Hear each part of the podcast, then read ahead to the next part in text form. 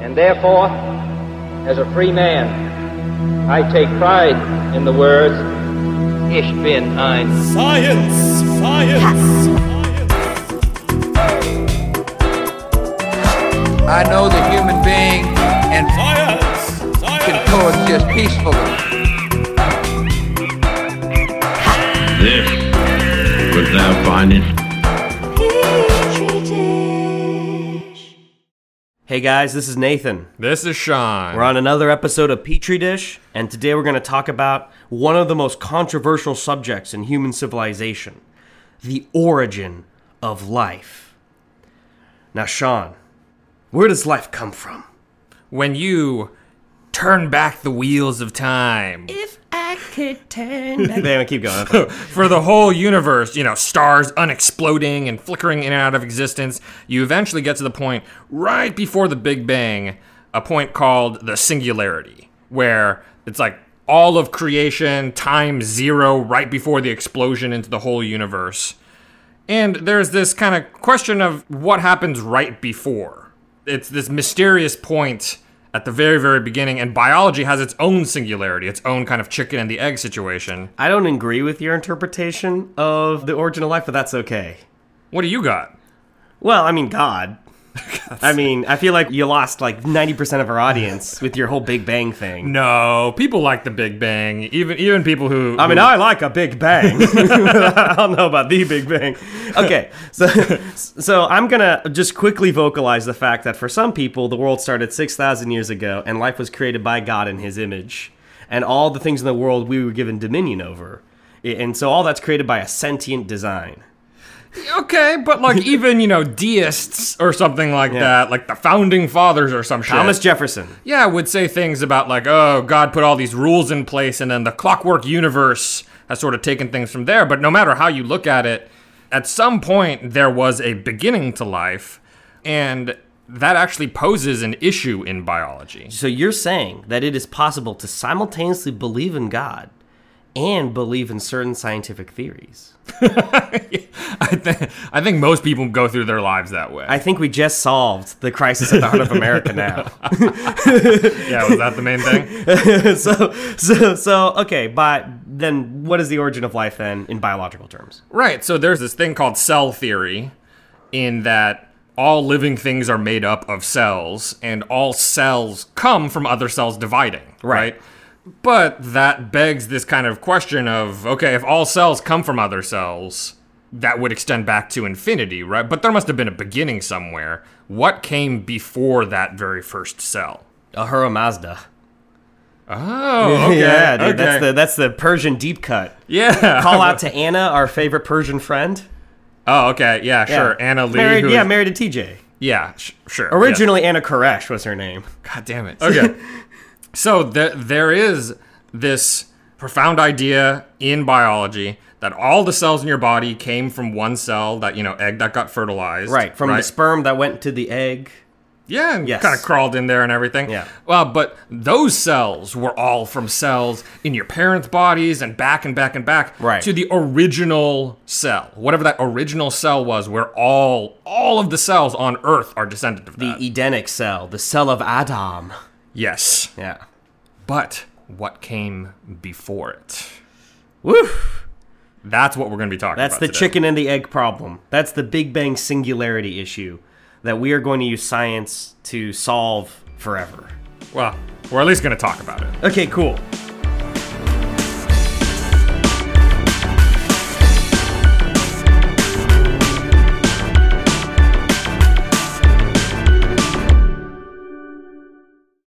So tell me, dude, what are the constituent parts of this theory? What does the audience need to know to dive into it? Yeah, so one of the things people need to know about is something called the central dogma, which I knew science was a religion. everyone learned this in high school biology, but having spoken to you about it, you have no idea what I'm talking about. So it's clear that this did not sink in at all. I was I was sleepy. My biology teacher played Stevie Wonder and danced. Mr. Spinagle uh, was also my biology teacher. He changed between the four years that we had him. he was just dancing to superstition the whole time. You technically learned this. The central dogma is that DNA in our cells is what stores the information, and then it gets copied into RNA, which transmits the information for how to build proteins. And proteins are the things in your cells that do the work.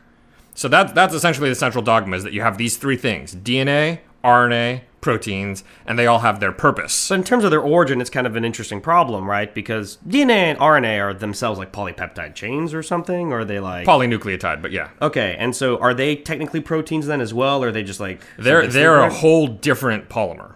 Okay, interesting. Yeah, so they're they're built out of different building blocks than proteins. Proteins, like Nathan said, are chains of things called peptides or amino acids.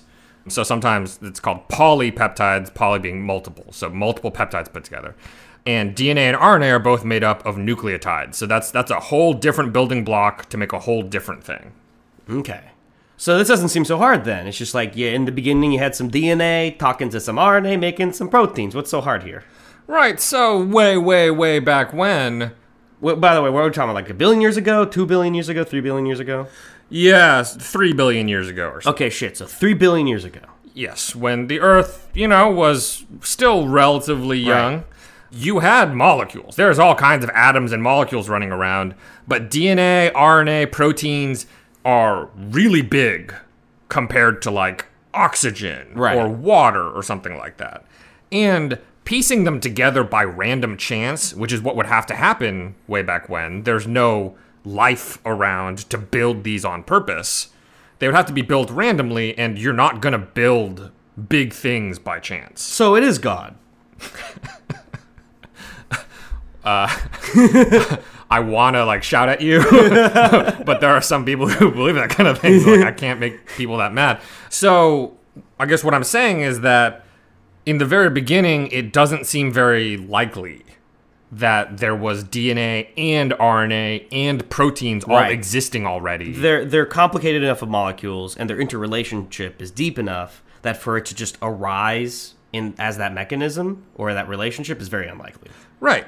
And so cells themselves are able to make more DNA. They're able to make more RNA and proteins and lipids. So, as kind of units of life, cells are able to do all this construction work that non living stuff, just, you know, a goop of molecules, has a hard time doing. And so, at this turning point between a pool of liquid that's not living and the creation of cells that are living, there must have been this transition where you had something that was able to make more of itself and kind of remember how to do it. Okay, me, bitch. What did that? The DNA? So, uh, you know, that's a good guess because DNA is something that has memory, right? It's what we store our information in. I flipped a three-sided coin, basically. But DNA is not really capable of doing very much. So, Okay. so one of the things about proteins is that a lot of proteins are something called enzymes. Uh, enzyme is a word for a protein that catalyzes a reaction. So that means that it makes a reaction happen faster. DNA cannot really catalyze reactions. right. It's like a DNA is like a smart guy in a tower, and then like proteins is like your dumb fucking dude on the streets who like builds his house and isn't literate. Uh, you need that guy in the middle, the scribe, right? And that's the RNA. You need the scribe there who might transcribe. wow. DNA does. Wow, look at you, buddy. That was very God, good. I'm a dark horse candidate, baby.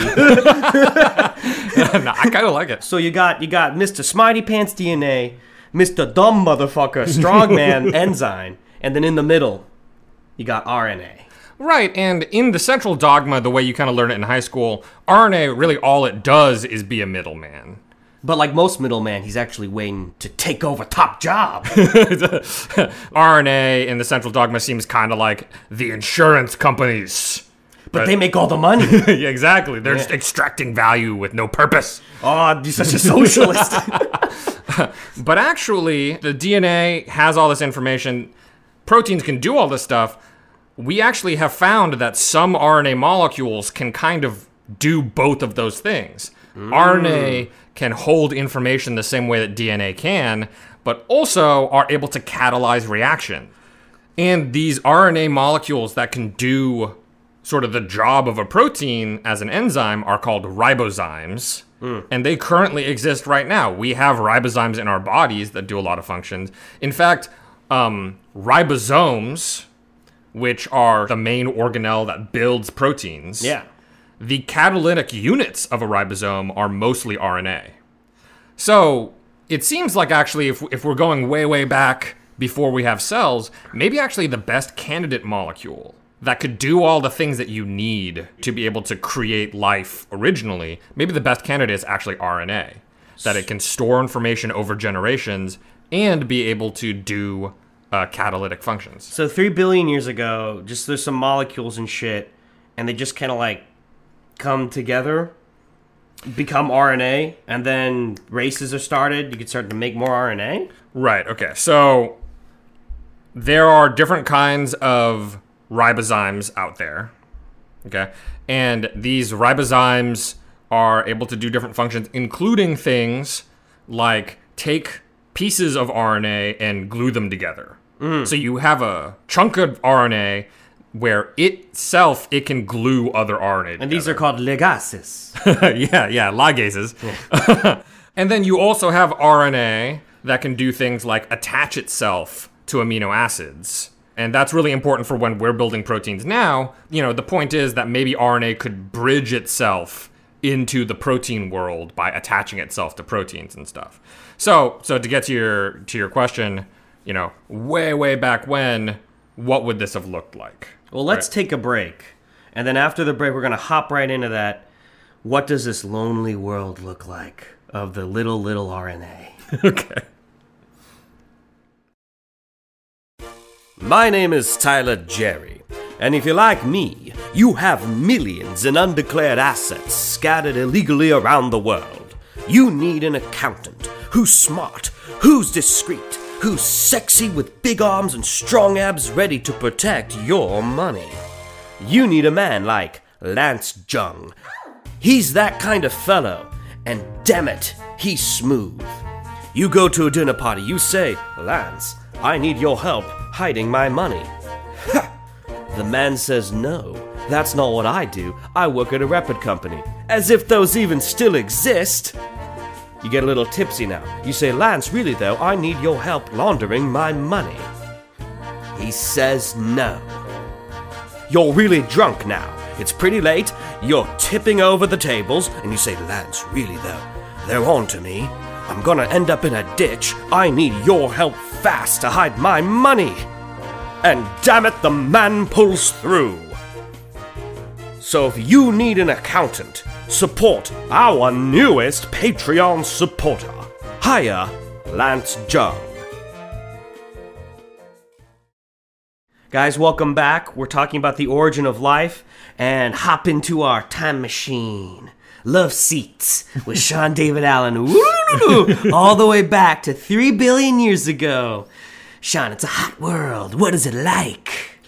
So back in the day, the Earth was just getting the shit kicked out of it by meteors. Don't step out of that love seat, it's dangerous. And these meteors that were slamming into the Earth could have actually been a source of some of these original organic molecules that we needed. life is from space? Wait a minute. I think we might have a chance to talk about this sometime in the future, but people Star children. life on Mars. Uh, people have found Oh, fuck. uh, that meteorites and fuck. comets and meteors and everything, while they while they don't have like aliens and shit crawling on them, or even anything that you'd call a cell per se, Controversial. do seem to have some what are called organic molecules. Dude, I am rock hard right now. yes. And it's entirely possible that a lot of our supply of these organic molecules could have come during this intense meteor bombardment that was happening early in uh, the kind of in Earth's development. Holy shit. Okay, so we're sitting in our love seat, we're watching meteors go by making love, and then some of them carried the what could be the basis of life on Earth. Yeah, we got a lot of volcanoes erupting, right? Volcanic gases getting sprayed into the air. There's not that much dry land. And uh, what you would have is these little tiny pools of water here and there. So, on the little bit of dry land you have, you'd have these pools of water, and kind of depending on what stage exactly of Earth it was. Like, this is so far back, we're not 100% sure what it was like Sure. all the time. No one is from then. and so, yeah, yeah, we can't like ask old people what it was like. what was World War II and a few billion years ago like, grandfather? So these pools of water and kind of this the few rocky landscapes that existed could have either gone through freeze and thaw cycles. So that means it could have gotten cold enough that they froze over and then warm enough that they thawed again. Or it could have gone through dry wet cycles. But either way, this is RNA's home. This would have been one of two places where people think RNA could have existed. The other one is deep sea vents, uh, but that one is kind of becoming a little less popular because one of the things people think is to be able to build up longer RNA molecules, you need to have cycles. Oh, that's that interesting. Cycles where you build, and then cycles where you kind of preserve them. And so that's why I'm talking about dry wet cycles, freeze thaw cycles. Whereas deep sea vents would be like just kind of continuously hot, sexy action. Right. And so in those situations, you might build some RNA, but you would also break it down pretty quick. I mean, what's even the atmosphere like? Is there like an ozone? Or are we just like getting ass blasted by the sun all the time? Well, so at this time period, because of the volcanic gases, there is an atmosphere. It doesn't have oxygen. It's just like a really. shitty Venus style atmosphere or something. Well, uh, we have always had a lot of nitrogen in our atmosphere, so there's definitely nitrogen there. I have a lot of nitrogen in my nose right now. what the shit is that? Ooh, he's trying. Oh fuck. Okay. the atmosphere of my nostril Man, I did not. is 100% nitrous oxide right now. Oh my god. Walked into that one. I yeah. I didn't know. I didn't know that was coming. Okay. So we definitely we had an atmosphere, although there was definitely a lot of UV radiation coming in. Okay, so so we hmm. are getting irradiated. We do have energy from UV. Is getting irradiated like good or bad for things? I feel like because I heard of Chernobyl. Yeah. I think it was bad for Ukrainians. Well, and, and also, you know, UV radiation, I think a lot of people are familiar. That's why we wear sunblock and sunscreen. That can cause damage to your cells. I thought Anna just wore sunscreen to be paler for her Korean husband. oh, we're doing Anna again. Hey. Dude, this is Anna's episode. yeah, listen, Anna, that's two fucking shout outs in one episode, so you need to not talk to me about that anymore. so we're done. All right. UV radiation uh, can damage longer DNA and RNA particles. Sure. Okay. So that's one of the reasons why it's so bad for your skin is that it can actually break your DNA, cause mutations. Right. At our level of complexity, Right. you just chopping stuff up can really fuck it up. Right. But that's kind of more when you have a longer molecule anyway. UV radiation can also be a really great source of energy to help build the single building blocks into the longer RNA chains. Which, what does that mean, by the way? Why does energy matter? Yeah, so there's a couple of reasons. Um, one of them is on the chemical level, way, way down when we're looking at little tiny molecules. Chemical reactions are two molecules physically hitting each other with enough energy that they form a bond. Okay. So there's a physical car crash situation, and UV can sometimes provide a little bit of that energy. Mm. Okay. But also, kind of more importantly, it can knock electrons out Oh, wow. So we're getting real nitty gritty with it. Yeah. Right. So you can you can knock electrons out, and that makes It easier sort for of things the- to bond. Right. The atoms more likely to bond because now they're missing an electron. They want to borrow one from somebody else. Fucking. Sean Heidegger, Heisenbergian, sex Schrodinger right here, dude. yeah, we're doing it. I guess. Physics, chemistry, biology. Because remember, biology is just applied chemistry, and chemistry is just applied physics. Physics is applied math, and math is applied theology. what? Out of Oh my God. Whoa! he did it. Yeah. Okay. So I'm just a theologian, many times removed. We're talking about the origin of life. All right, fair enough. fair enough. So, like I said, freeze thaw cycles would have been in sort of snowball Earth situation, whereas dry wet cycles would have been under the warmer conditions on Earth. Cool. Which, if it was happening, people think it would have been in sort of the 50 to 80 degrees Celsius range, which is like 120 to 175 Fahrenheit. Sure, so dog shit for us, but pretty good for other things. Right. It, it would have been, uh, you know, like a, a not hot oven. Though the water would have been like a little bit hotter than the hottest shower you've Sure. been in, right?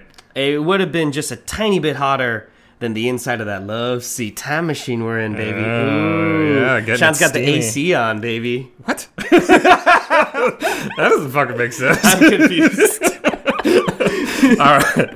And then also in this kind of rocky environment where you have these little pools that are getting evaporated and then reforming, there could have been clay, mm. which some scientists think clay has sort of this porous structure. It might have helped template the construction of RNA. ah, so it's kind of like The clay would have been like a mold that these little individual building blocks would have been falling into, and it, would- it would kind of like set them up in the right orientation and order to be able to construct these bonds into RNA. that's cool. Yeah. So, we're in this crazy place. yeah, and in these little ponds, hypothetically, you have an abundance of these organic molecules, maybe delivered from outer space, or maybe constructed from smaller molecules over time. But the idea is you would have a bunch of nucleobases, nucleotides, the things that are the building blocks for RNA. You have a bunch of them kind of hanging around, hitting each other, forming bonds, and making little short RNA molecules. And all over the place, you know, you have these little ones getting made and they're getting broken apart, they're degrading, right? So it's kind of this, uh, there's a lot of exploration on what kinds of RNA sequences you're making. Early 70s. We got Al Green on. We're exploring, making right. bonds, baby. that is right. Polydictide chains, baby. So one of the things about RNA and DNA is that uh, you might remember there are these letters right. like A, T, C, G, and everything. And these are different building blocks, and you can kind of construct them together to make unique sequences of DNA and RNA. Very cool. And so at this very beginning, you're just mixing, matching, you're making all these different sequences, and most of them don't do anything, and they'll fall apart. All right. But some of these could have come together into a sequence that was able to glue other sequences together. Okay, cool. And and this is a random process, but because it's random over like hundreds of thousands, millions, billions of years, at some point some of this is going to work out. Right. Eventually, something will come together into sequences that can actually do something. Yeah. It's like you're a tiny ugly fish in a big dating pond, but at some point you're going to bump into another ugly fish. Just a Right. matter of time. Especially if it's like not even a pond, it's like a barrel or something, right? Right, right, right. We're talking like a lot of people shoved in a single clay pond right now. Right. And once you've successfully made an RNA particle that can reproduce itself, it would immediately have a huge advantage over all of these shorter, shittier RNA guys that can't do anything. Because the, the ones that can't do anything will e- eventually just break apart. What whereas- does advantage mean to like non-sentient molecules? Right. I mean, in a certain sense, it almost means the same thing as when we're talking about selection for evolution. Right. In that anything that can make more of itself will be able to exist in greater numbers than stuff that has to be born kind of randomly. Hmm. So over time, over, you know, quote unquote generations, you would have this RNA making more of itself successfully and other RNA that doesn't do any catalytic function would just kind of sit around and break down. Right. And you can also imagine that some of these RNAs, another kind of ribozyme that we know exists is a ligase. Those glue RNA molecules together. So you can imagine that an RNA could evolve that could glue itself onto other RNA. Maybe, for example, the RNA that can replicate itself. So now you would have an RNA that can make more of itself, and then a different RNA, RNA B, that's like a hitchhiker RNA. And it glued itself onto the first RNA. So now it gets made too. Do they feel love? Do they feel loneliness? I imagine it's it'd be like a do you love the ticks that are feeding on you right now, Nathan? yeah. I am the tick that's feeding on you right now. Oh, okay. Yeah, well, yeah. it's, it's just it's funny because it's so difficult not to anthropomorphize these processes. Like when you say replicate itself, I immediately start to think like, well, that's weird. All of a sudden, things are replicating themselves. But I think that's just the trap of anthropomorphizing something that's very not anthropomorphic. Yeah, well, th- it gets to a certain level where you kind of wonder what life means. Right. Which is, I think, where you're coming from is that that sort of already sounds like it's a living thing. You know what is life for you, Sean? for me, it's just a hot cup of Folgers. What the fuck? It- are you doing a bit right now? Is this an ad? you getting paid? Please pay me. You Folgers. get- you getting paid by the big Folgers industry? yeah, yeah, big Folgers. they got to you. Um, so the point is that there are certain functions, certain functional pieces of RNA that, as soon as they randomly assemble to be able to have that function, would immediately confer them a benefit. That would mean that they would get expanded, they would replicate so much more than the other RNAs, that you'd start to see this proliferation of that function. And at the same time, hey, UV's hitting them and everything, they can start mutating. So this is basically essentially the way that evolution works now. You would have things copying themselves, some of them getting broken by UV radiation, and sometimes those breaks mean that they can't work anymore, and other times it'll mean they work a little bit better. So at what point though does any of this shit become like you know, you said the building block is a cell, everything comes from a cell. At what point like how do we make cells? Right, yeah. There's there's a few really big hurdles to that. Okay? And uh, we'll get into those right after a break. My name is Jimmy Coconuts, and if you're like me, you love coconuts. Coconuts, coconuts, coconuts. Well, luckily for you, this Saturday we're doing a sale on coconuts. Come down to Jimmy's Orange County Coconut Emporium if you want coconuts. I'm talking 50% off big coconuts, 25% off the little coconuts. I'm talking even 100% off of the biggest coconuts. Do you like milk from the coconuts? We got coconut milk. Do you like coconut bikinis? We got babes in coconut bikinis. Do you like cars like the Flintstones going round and round and round and round in coconuts? We got cars made out of coconuts. I tell you, coconuts, coconuts, coconuts. This weekend only, only coconuts. So oh, come on down to Jimmy's Orange County Coconut Emporium. Get all the coconuts, coconuts, coconuts. Guys, we're back where we left off. RNA is getting hit by crazy light outside our beautiful time machine in Clay Ponds. Patrick Swayze making pots. Yep. All of a sudden, we've got RNA trying to make more of itself, replicating. But when does this RNA turn into the cell that we know? Right. So there's kind of two main hurdles here. One of them is that we need to build the actual cell part, which has this membrane made out of phospholipids. The fuck is a phospholipid? yeah. So uh, lipids are fat molecules. Okay. So like olive oil or Crisco or yeah, whatever. or okay? like people. fat, fat, decadent people. So these fat molecules and phospholipids have another group attached onto the fat molecule. Okay? In the case of phospholipids, it's a phosphate group. right. But the main point why that's useful or important is that fat molecules dislike being around water. Okay? So that's one of the reasons why like oil droplets will separate from water, right? And then this head group that we attach on, the phosphate, likes water. It's hydrophilic. Okay? And so having those two things put together means that if you toss a phospholipid or a bunch of phospholipids into water, they will automatically form into shapes to hide the lipid part and to stick the head group part out toward the water. Right. So a lot of times they form little spheres with all the lipids inside and all the phosphate groups outside. Those are called micelles. And other times they'll form sort of like bubbles. My cell just sounds like an app or something like my cell. it's like you monitor your own cell. It's like your little baby cell, like a chia pet or something. Oh, okay, okay. You're talking about like like you know cells in your body. Yeah. I, I went every other way with that. I thought you were talking about like your prison I was cell. about to say this. Um, and then yeah. Adopt a prisoner today. I also thought it was maybe like you monitoring or like sponsoring an incel. so, it's, no. so it's like an app for like my cell, so you can like you can watch the incel in your life kind of thing. Uh, the- these might all end up as sponsors someday. It's like an Elliott Smith song. It's like a like a camera in the basement. I, I like Elliott Smith. I do too. Uh, I miss him. R.I.P. A lot of dead people in this pod today. Shit. Okay. Fuck. We we got way off the beaten path on this one.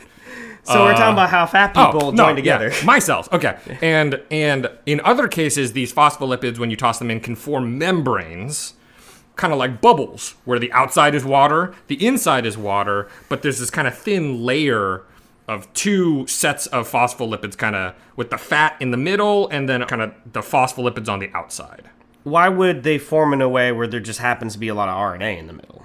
Right. Okay. So this can happen essentially spontaneously. So if if the water is as hot as we're talking about here. It's like 122 to 172. Right. So we're talking hot water, hotter than a shower you want to take, okay? At that temperature, a lot of phospholipids will form these bubbles, but they won't be super stable, okay? So holes will occasionally open up in the bubble, things can move in and out, and sometimes they'll just break apart and reform, okay? So it's kind of a more chaotic situation. And so the idea is you might have circumstances where you sort of trap some RNA on the inside, but really the only reason why the RNA can maybe get in there at some point, and then if it gets long enough, has a hard time getting back out, is the idea. Hmm. So, you know, you, So RNA's trapped inside phospholipids by random occurrence. Right. And, you know, in, in all of these scenarios, the idea is that there's a pretty high concentration of this stuff happening in these little ponds. Right. Right. So it's kind of this intense environment where you have a bunch of these little bubbles forming and breaking apart and getting holes popped in them and everything. And then sometimes RNA will kind of get in there. Maybe it'll make itself too big and then now it can't really escape again. There's other kinds of ideas. But one of the main things about membranes is that usually some things can pass through and then other things can't. It's called being semi permeable. And that's true for our cell membranes also. Right. And so the idea would be the building blocks for RNA would be able to slip back and forth across the border wall, That's cool. like coyotes. Oh, so political. No, but so, under some circumstances, they could get formed into a larger RNA molecule that can't escape anymore. And so you'll gradually build up more and more RNA inside of these bubbles. Okay. Because the bigger ones can't get out, but the smaller ones can keep coming in. Okay. So that's that's one way that you can make what are called protocells, in that they have this membrane the same as our cells. And there's some. RNA in there doing and there's some thing. RNA in there that can build up its concentration. Now, So how do you go from protocell to like now cells? How do you get the cell cells? yeah, so there's one kind of final bit about protocells and then a whole other issue, okay? The final bit about protocells is that our cells nowadays divide.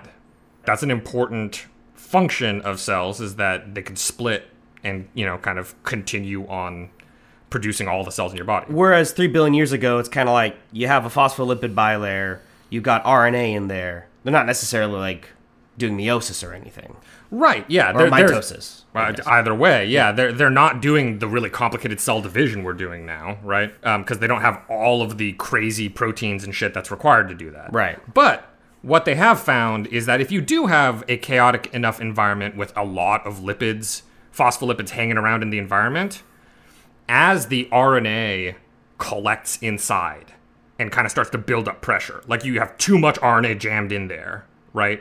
And the phospholipid membrane's just like kind of straining to hold it all in.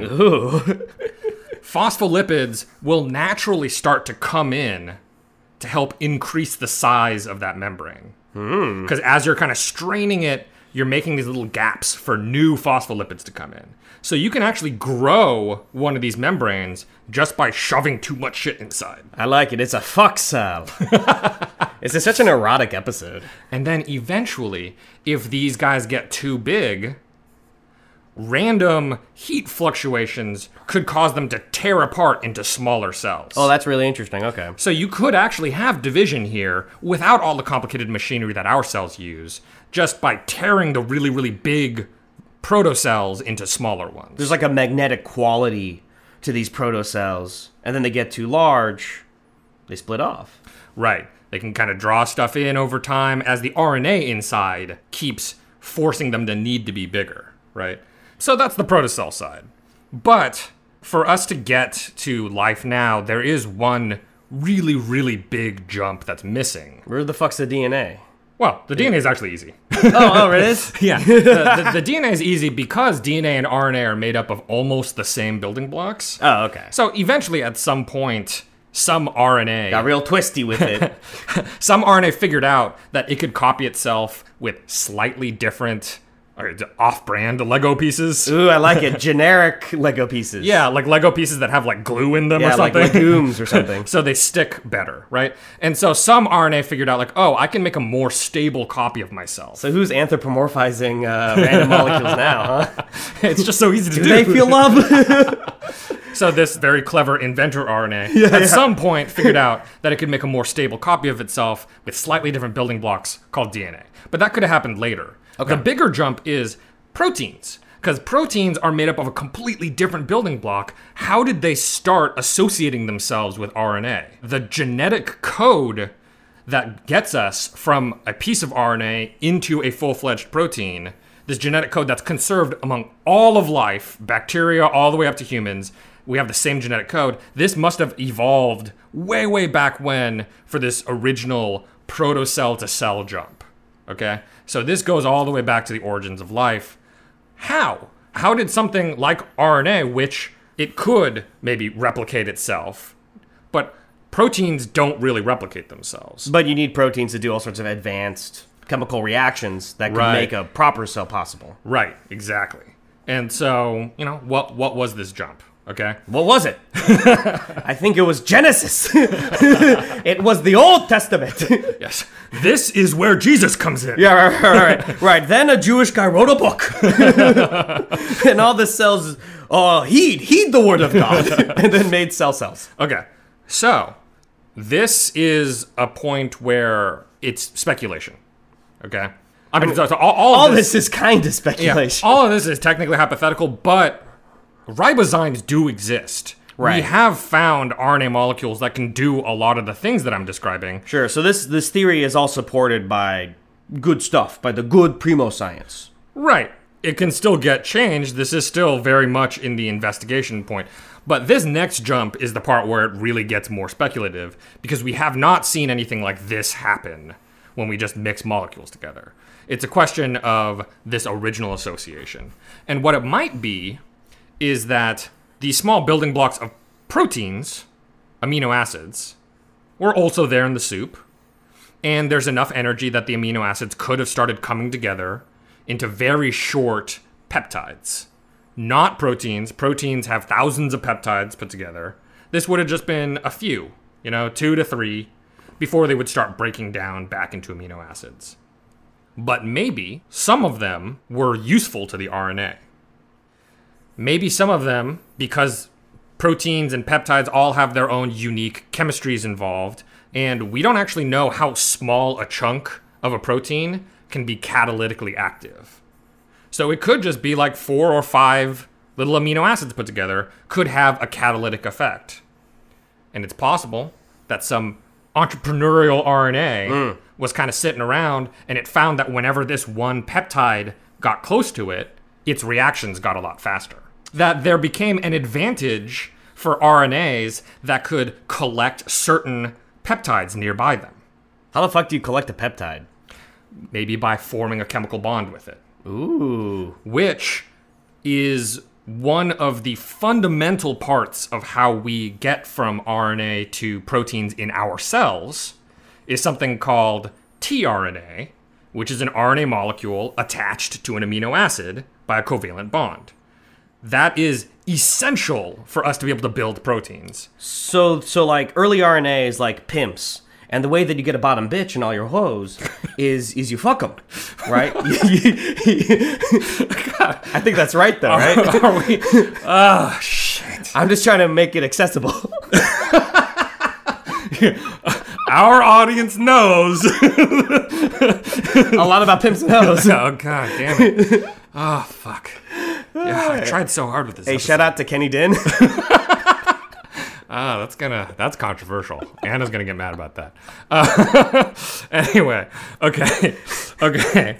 Um, what what point were you trying to make when you started talking about pimp? I'm just explaining that, that RNA and pep. It's like uh, the RNA's the pimp, and it sees some like fine ass peptide hoes, and it's like if I fuck that, make a chemical bond, a covalent bond with this hoe ass peptide, I'm gonna keep it in my circle, and it's gonna be my bottom bitch. Oh my god. Anyway, yeah, yes. Let's go with yes. That's precisely what's happening. Is that originally it might have been a situation where RNA trying to do a certain function found that having some peptides nearby was useful, eventually evolved the ability to covalently attach to that peptide, and then one day evolved the ability to make that peptide itself. But okay, wow. So that's crazy, man. So like, at and this is all kind of speculative. Yes. But some RNA just like took on some peptides, and then Right. made that shit work. Right. That these peptides were being useful. And so the RNA, which has at this point the ability to replicate itself and evolve, evolved randomly in a way that made it so they could attach to the useful peptides. And then the ones that could became very popular and so expanded themselves. Okay, I got. Here's another one that maybe we'll keep. So the RNA is like a wealthy woman with some Chardonnay, and the peptide is just like a lawn boy. And she's like, I'm gonna take up this guy's good DNA, make some more of me, and then they fuck. I gotta say, this one I think works better. I I think I stand by pimps and hoes. so so we have our cell, our protocell, and at some point RNA figured out how to do the, the good jizz with the proteins. And and and then it's not that hard to become DNA. And boom, we got our cell with the phospholipid bilayer, our RNA, who somehow becomes middle bitch. I don't know how that happened. Uh, DNA and uh, proteins. Right. So, once you get to the point where you have some kind of nucleic acid like DNA and RNA having the code that can make proteins, proteins are very, very good at enzymatic reactions. So, they probably displaced a lot of the original ribozymes by just being more efficient. So, over time, now we don't have that many ribozymes anymore. We have some, but not that many. And a lot of that's probably stuff that's been taken up in the protein side so that they've taken on those responsibilities because they're so good at it. Uh, and then, you know, the, Bob's your uncle, dude. That's that's how you get the cells. You, you, you take the RNA up to lazy acres. Yeah, you put them out to pasture. Yeah. you turn them into glue. You tell the DNA's like, "Wait, what happened to the RNA? You're like, don't worry about them, they're safe.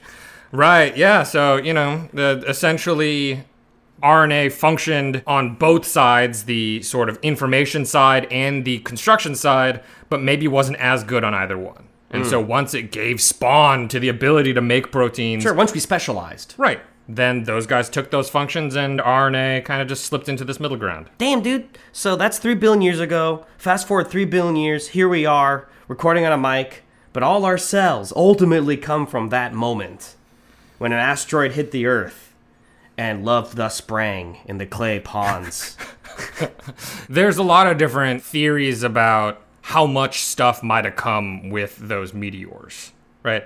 Some people are like maybe maybe whole cells Yeah. were delivered on the meteor. But even if whole cells got delivered on the meteors, it still begs the question where did those cells come from originally, right?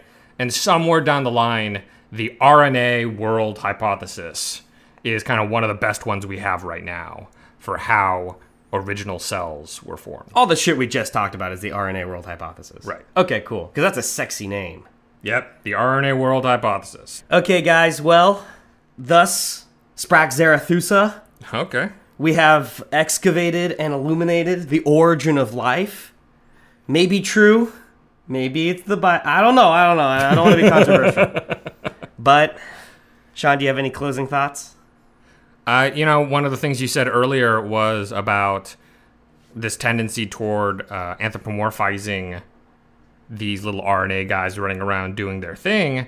And I think it's very true because uh, there is something very lifelike about that very original ability to replicate yourself and to kind of pass on this information. And in a certain sense, it's chemistry. It's stuff banging together and making larger molecules and everything.